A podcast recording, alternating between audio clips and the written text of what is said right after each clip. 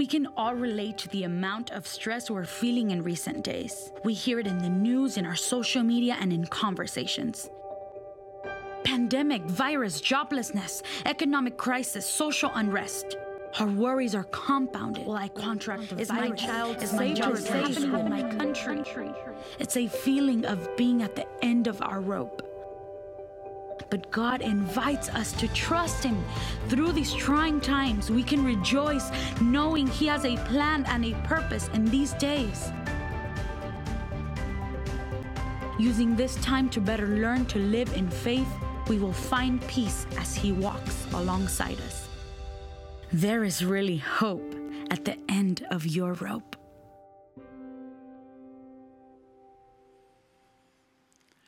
Well, good morning, everybody. Thank you so much for being a part of our service today. We're so grateful that you are here. This morning, I want to challenge you with a thought choose faith, not fear. I want to challenge you this morning to choose faith, not fear. That's what I'm going to talk to you about this morning. Actually, faith and fear have one common denominator. And that is, both of them ask us to believe in something that is not yet real, that is not yet here. Both of us ask us to have faith. For instance, think about this idea. You don't have the COVID virus, but fear says to you, you're going to get the COVID virus and it's going to take you all the way down.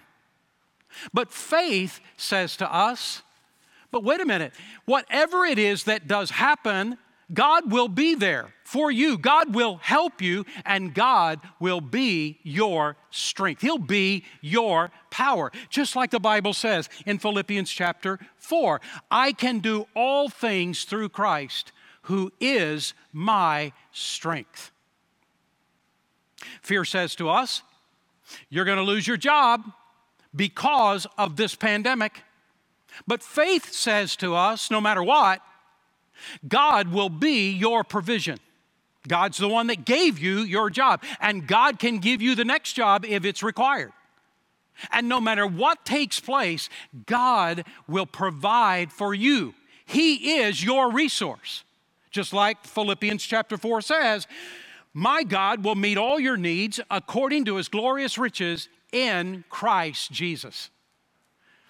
Fear says to us, My future has been altered negatively for the rest of my life because of this pandemic. But faith says to us, God already knew this pandemic was coming, and it is God who is ordering your steps. It is God that maps out, plans out your future. Just like Jeremiah chapter 29 says, when he says, I know the plans that I have for you, declares the Lord. Plans to prosper you and not to harm you, plans to give you a hope and a future. See, your best days are ahead of you, not behind you. God is in control. Fear says to us, I am watching the culture in America come apart at the seams before my very eyes. But faith says to us, God has been telling us for decades now, that He is going to discipline this country because of our rebellion and our sin. Is it possible that what we're seeing is part of the discipline of God? But God will not throw America away. There is a great spiritual revival that will emerge out of all of this. God will cause, He will move in the hearts of people to turn our hearts around for thousands of people and maybe hundreds of thousands and perhaps millions who will turn their heart back to God. And God will use these days to get our attention and to bring us back. You see, both of these ideas require us to have faith, either in the negative or in the positive. And God says to us, why not trust me instead of trusting fear? There may be some who say, well, you know, I think I'll just expect the worst. I'll expect the fear and be glad if it doesn't happen. But the problem is, is that fear can be a self fulfilling prophecy. Just like faith is. Faith can be a self fulfilling prophecy. Jesus said, according to your faith, be it unto you. No, God says, listen, choose faith, not fear. And that's what I want to talk to you about today. We're in a new series entitled Hope at the End of Your Rope. Last Friday night, Kathy and I went over to Matt and Shara's house uh, to, to be with them and to be with the grandkids. And, and uh, in the conversation, Shara made the statement that when she saw the title of the series, Hope at the End of, the, of Your Rope, it reminded her of the message version of Matthew chapter 5 and verse 3. Listen to what it says You're blessed when you are at the end of your rope. With less of you, there is more of God and His rule. I love that verse. What this verse is actually saying is this if you're at the end of your rope, get ready because you are about to be blessed. God takes the hardest of our times, the most difficult of our moments, and He turns it around for good in our life, for a blessing in our life, if we'll let Him. So this morning, the first principle that I want us to take a look at is this idea God has not given us the spirit of fear. It's okay to be cautious, it's responsible to be cautious. It's reasonable to be cautious. When, when you stop at a road and you look both ways before you walk across, well, that's just common sense. That's just being responsible, it's being cautious. But when there is a sense of a foreboding fear and a sense of hopelessness and helplessness and this impending doom, uh, that didn't come from God. God didn't send that to you. Your enemy sent that to you. You say, how do you know that? Because in 2 Timothy chapter 1 verse 7, he says, "For God has not given us a spirit of fear and timidity, but a spirit of power and of love and of self discipline. So let's take a look at what God has given us. He has given us a spirit of power. What does that mean? God is saying to us, It's by my power that you are here. You're not hopeless, you're not helpless. Actually, you have my help, you have my provision, you have my power very moment that you accepted Jesus as your Savior, the Holy Spirit, the Holy Spirit of God came to be your power inside your very body. You have the Spirit of power of God resident in you. He has also given us the Spirit of love. So, what does that mean? God loves you unconditionally. God is saying to you, I love you and I will never not love you. I don't know how many people have said to me, What, what did I do that God doesn't love me anymore because I'm having all these problems and all these hurts and difficulties and I must have done something and now God's mad at me and He doesn't love me anymore. No, God loves you and He loves you unconditionally and it will never be a day He does not love you. He has already demonstrated the greatest demonstration of all. He sent His Son to die on the cross to pay the penalty for your sin. God God loves you. And there's never going to be a day that He doesn't love you. There are times in which, in our rebellion against God, we turn our heart from God. But even then, God says to us, I still love you and I will forgive you. You will repent of your sin, then I will forgive your sin and cleanse you from all unrighteousness. Now, what happens is, is that when we begin to, begin to understand the love of God for us, it means that it liberates us to now love other people in the very same way, to love others unconditionally, and to forgive them when, when they wound our heart or they disappoint us. Don't you remember the story of Joseph in the Old Testament? His brothers sold him into slavery into Egypt out of just pure jealousy of him. But everywhere that Joseph went, what happened? God brought favor upon Joseph's life. God blessed him and he blessed whoever was around Joseph and, and he advanced and then something happened out of his control and, and he went backward again and then would advance and backward again and there was a but there was never a time in Joseph's life that he became bitter against anybody else, that he ever became bitter against God. Joseph understood a truth God loves me, and his love for me is unconditional. And in God's timing, God is going to do something in my life to, to promote me forward and use me in a powerful way. Joseph understood a truth about God. God doesn't just have a will, oh God, could, would you help me? Is this your will? But He also has a timing. The timing of God is so critical, it's so important to understand. Because, God, if this is something that you are telling me you're going to do for me, why not do it now? Because God has a timing, and Joseph understood it. And in the timing of God, what did God do? He promoted Joseph to second in command of all of Egypt for crying out loud. And he used Joseph to rescue Egypt from a drought and a famine. And not just Egypt, he used Joseph to rescue even his brothers that sold him into slavery. He used Joseph to rescue them from the drought and from the famine. And now these guys, his brothers, who realize, wow, look how powerful he is, and, and uh, maybe, maybe we're in danger by him of retaliation. And they went to him and begged him, please forgive us. And Joseph said this. You remember in Genesis chapter 50 and verse 20, he said, But as for you, you meant evil against me, but God meant it for good Joseph understood the unconditional love of God and the, the, the will of God and the timing of God.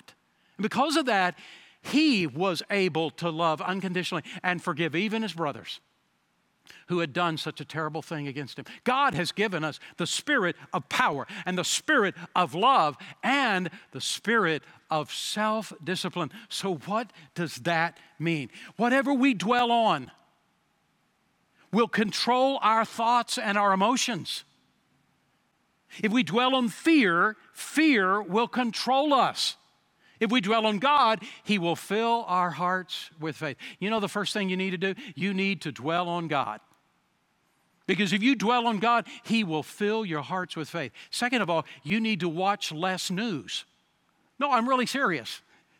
I didn't say don't watch any news, but, but probably watch less news. Here is the truth about all the news stations the one you like uh, are the ones you like, and the ones you don't. Here is the truth about every last one of them. They all understand that with the ratings go up, they get more money for advertising. And so they've got to get you back. And the greatest motivation to get you back is to fill your heart with fear. You just listen to the words, the extreme words that are used.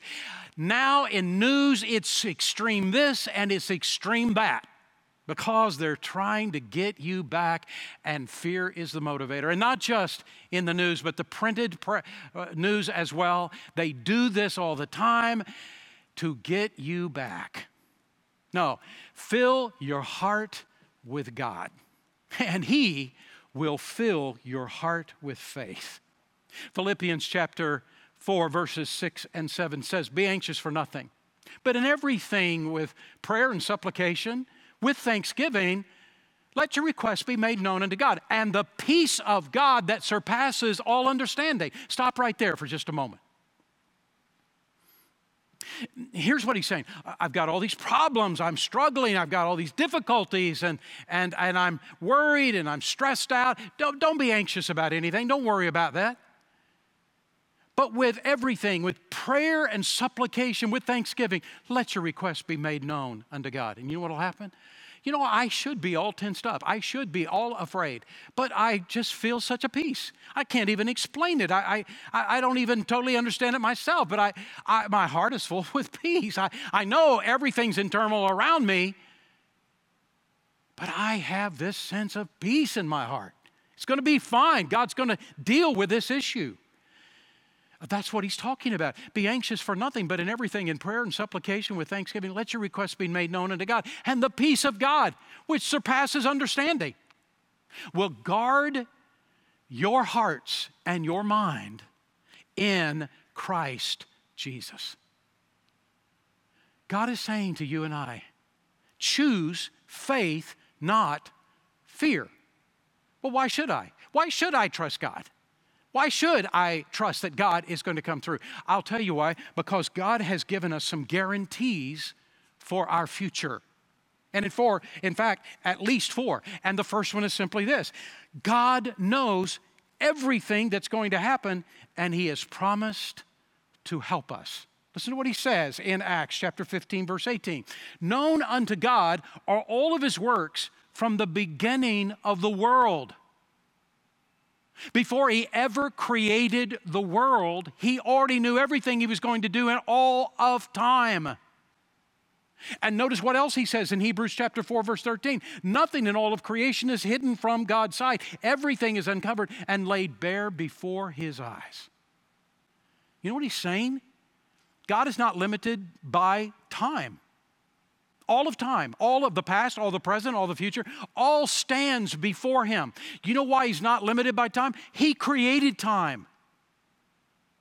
God sees everything from beginning to end all at the same time. So before he even created the universe, he looked down through time and he saw you. He knew your name, he knew the day you'd be born, he knew the day you would die. And he knew every day in between and every moment of every day in between. He knows you and has always known you. God knows everything. It's all about perspective. So think about it this way. Let's say that you're in a car, you're driving up a, a two lane road all the way, all the way, all the way to the top of a mountain. Now, it's a narrow two lane road. You probably have been on those as you have driven up on top of a mountain. And you are on your way, and you are on in your lane, and there is a pokey driver right in front of you. Wouldn't you know it? Don't you just hate to have be, have, be behind some pokey driver? I mean, he's so afraid he's going 10 miles an hour. You're never going to get to the top. It'll be tomorrow before you get there. But it just so happens. See, you can't pass him because if you try to pass him, you don't know. As soon as you commit yourself, suddenly there's another car coming from the other direction. You don't dare. But it just so happened that up above there is a helicopter and he can see everything with that mountain. And it just so happens, can you believe it? You have the cell phone number of the pilot of that helicopter. So you call him up and he answers the cell phone and you say to him, I'm behind a pokey driver. Can you tell me when the coast is clear to be able to pass him?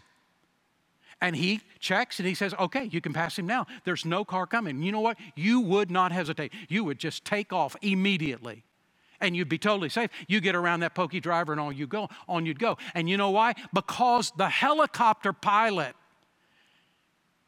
has a better perspective than you do. God has a better perspective than you do. He says, You don't have to be afraid. I know what's coming, and I already know how I'm going to help you. And that takes us to the second point, the second promise that he makes to us. God has offered to guide us through the maze of decisions in our future. He doesn't just know what's going to happen, He guides us and directs us so that we have the greatest impact of our life. Notice what he says in that Jeremiah 29, verse 11 verse. I know the plans I have for you, declares the Lord. Plans to prosper you and not to harm you, plans to give you a hope and a future. But He doesn't just have plans, He communicates those to us. He leads us in His will. And listen to how he says it in Proverbs chapter 3, verse 5 and 6. Trust in the Lord with all your heart. Never rely on what you think you know. Remember the Lord in everything you do. You know what that phrase means? Remember the Lord in everything you do? It simply means keep God first. Make God the greatest priority of your life. Keep God first, and He will show you the right way. So the question is how is God going to show me the right way? Well, one of the things is, is that God will never lead you to do something that violates His Word. His Word is truth. He would never lead you to violate what His Word says. Second of all, He will always lead you in accordance to the principles and the, the commands and the promises of His Word. You say, well, what, I don't, what if I don't know all of God's principles and commands and, and promises? Jesus said you can wrap up all the commands of God in this idea love the Lord your God with all your heart, soul, and mind, and love your neighbor as yourself. But what if I don't know with this particular issue and this decision how this demonstrates more love to God or how it demonstrates more love to others? Here is what God says in the verse. And so, so listen to this. Listen to what he says. God says to you, if you'll trust me with all your heart and you make me first in your life, I will direct your path. I will lead you in the right way, even if you don't know that I'm leading you. You see, there are times that I have experienced in my own life in which I, I made the best decision I knew to make, but I wasn't quite, quite sure. I mean, couldn't, couldn't have a scripture verse that really answered the issue. And I prayed, oh God, I just want your will. I want you to be the center of my life. I want you to be first in my life. I trust you. And then I made the decision. And I've looked back in my life so many times and I've said, oh, my soul, look at that.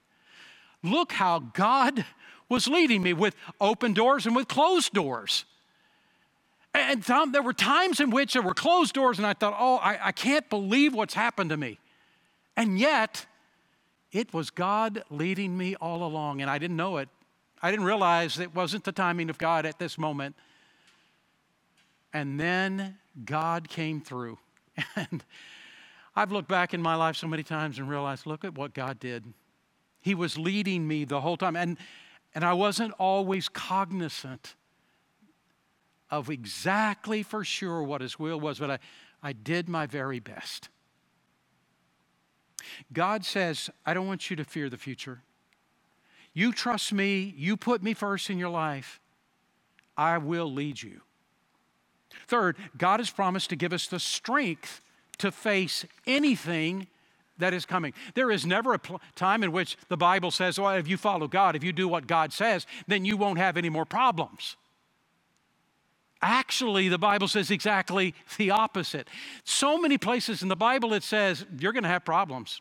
And those problems are going to keep coming and keep coming and coming all of the days of your life. When you die, you go to heaven, no more problems. But until that day comes, you're going to still have problems. You're going to go through hard times. You're going to go through difficulties. Having problems doesn't mean that God doesn't love you anymore. Having hard times does not mean you've done something to offend God. It just means you're alive. And here's what God says to all of us Romans chapter 8, verse 28. And we know that all in all things, God works for the good of those who love Him, who have been called according to His purpose. God takes the hard times of our life and He turns them around, and instead of them being curses in our life, they become blessings in our life. When you come to the end of your rope, get ready, you're going to be blessed. It's that kind of idea. And God will use those problems to make you wiser and stronger and more blessed. Just relax. When you're going through these times, go to God. Ask God to give you direction and know that He will lead you. The Bible says in Isaiah chapter 42, verse 2 and 3, when you go through deep waters and great troubles, and say if, it says when, I will be with you. When you go through rivers of difficulty, you will not drown. When you walk through the fires of oppression, you will not be burned up, for I am the Lord your God. Philippians chapter 4, verse 13 says, I have strength for all things in Christ who empowers me. I am ready for anything. I'm equal to anything through Him who infuses me with inner strength. Uh, then there's the fourth promise. And it's simply this God has promised to reward us when we are faithful to Him. When we're faithful to God to do acts of love and kindness toward God and others, God is faithful to us as well. Listen to what he says in Hebrews chapter 6 verse 10. God is not unfair. He will not forget all that you have done, nor the loving labor which you have shown for his sake. God sees. God sees. Over the course of this pandemic, Sugar Creek Baptist Church, meaning you and me, meaning us, meaning the people, we together have given to Second Mile Mission Center over 100,000 pounds of food. That's 50 tons. And that is not according to us, that's according, according to Second Mile Mission Center. We have given them over 50 tons of food that we have donated to Second Mile. And they have passed that food out to people in need all over this region. But on top of that, our own members have taken now bags and bags of food to 1,000 houses in this region of people that were in such desperate need. We're in such great need. You see, they were praying and asking God, Would you please bring food? Would you give us food? We don't know how you're going to do it. Would you do it? And we were the answers. God used us as the answer to their prayers in giving food to Second Mile and taking bags and bags of food directly to a thousand homes. And over the course of this pandemic, we have also helped members of our church who have lost their jobs or they have been furloughed and they were in need. And now over $55,000 has been given to members of our church in need. And we don't give money directly to people paying bills off that they have. And I have to tell you something God sees. And only God knows how many others that we have privately given to and, and helped along the way with this pandemic of giving food and giving money and helping people. Only God knows. But God does know. God sees, and God is faithful to you. He sees your faithfulness, He sees your generosity, He sees your kindness, and He does not forget what you've done. And God blesses us back. God is saying to us today would you choose faith, not fear? Choose me. Choose to trust me instead of fear in your life.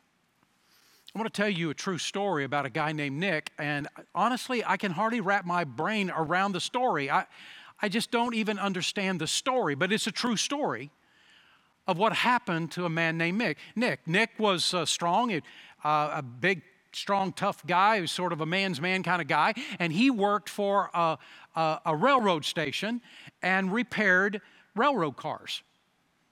And on one summer day, he was inside one of those refrigerated cars, railroad cars, and he was making some repairs.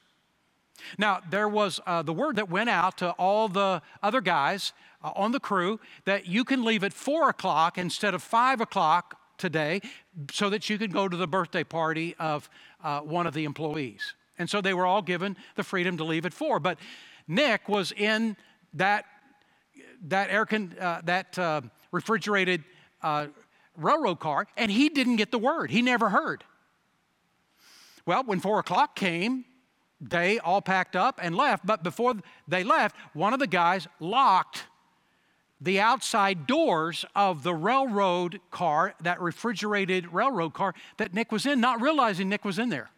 He just thought it was empty, and so he locked it so no vandals could get inside, and they all left.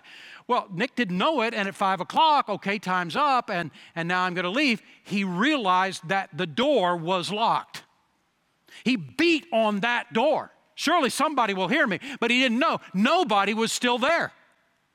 He didn't have a cell phone. He had no way of communicating to the outside world. He beat on the doors and beat on the doors until his hands were bloody. But nobody came to his rescue. You see, Nick knew that this refrigerated car would end up bringing his body temperature down all the way to freezing and that he would die. He found a piece of cardboard inside that car. He had a pen and he, he wrote on the piece of cardboard what had happened. And the last words he wrote was, I know I'm about to die. Now, one of the problems that Nick had is that he was a compulsive worrier. And in fact, if there was any way to see anything negatively, Nick had uh, the ability to find the negative. Have you ever seen somebody like that, ever met somebody like that? They're exhausting. And that was this guy. And he was convinced, simply because he understood this was going to go down to freezing, that he was for sure a dead man. He crawled into the corner of that refrigerated car. He curled up into a fetal position and he died. The next day, they unlocked the doors, and when they opened the doors to their horror, they saw he was in that car. They saw the cardboard and they read it and they read what the story was and that he knew he would die. And they checked him and he was dead.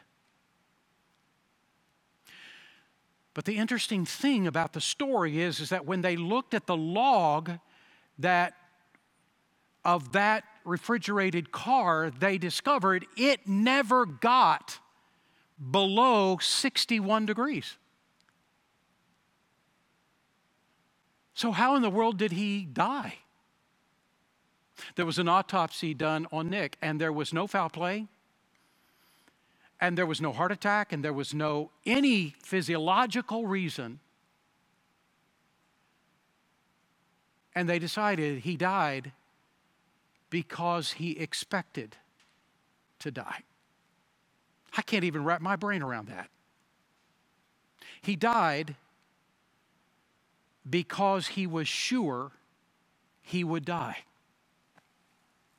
Fear has a way of making problems bigger than they are and convincing us that all hope is lost when it's not. So listen to me. Don't panic. Don't give in to fear. And watch the news a little bit less. Choose faith not fear. Let's pray. Father, we come to you today, and we, Father, recognize our culture and where we are and what is happening to us in politics and in pandemic and in just, it's endless. It just seems like it's endless. And oh God, I pray that you would help us come to a place to say, God, we choose faith, not fear. We're going to be cautious. We're going to watch things. We're going to be responsible. But we choose faith, not fear. God, I pray that you would move in the hearts of many that are listening today that do not know Jesus as Savior, that this would be the moment, the day of their salvation that they would give their heart and life to Jesus Christ in just a few moments when they have the opportunity to talk to one of our ministers, and or they would join this church. Whatever God is leading you, you're, to, you're leading them to do. Father, I pray you do it. Move in their hearts. Move us toward faith, we pray. In Jesus' name, amen and amen.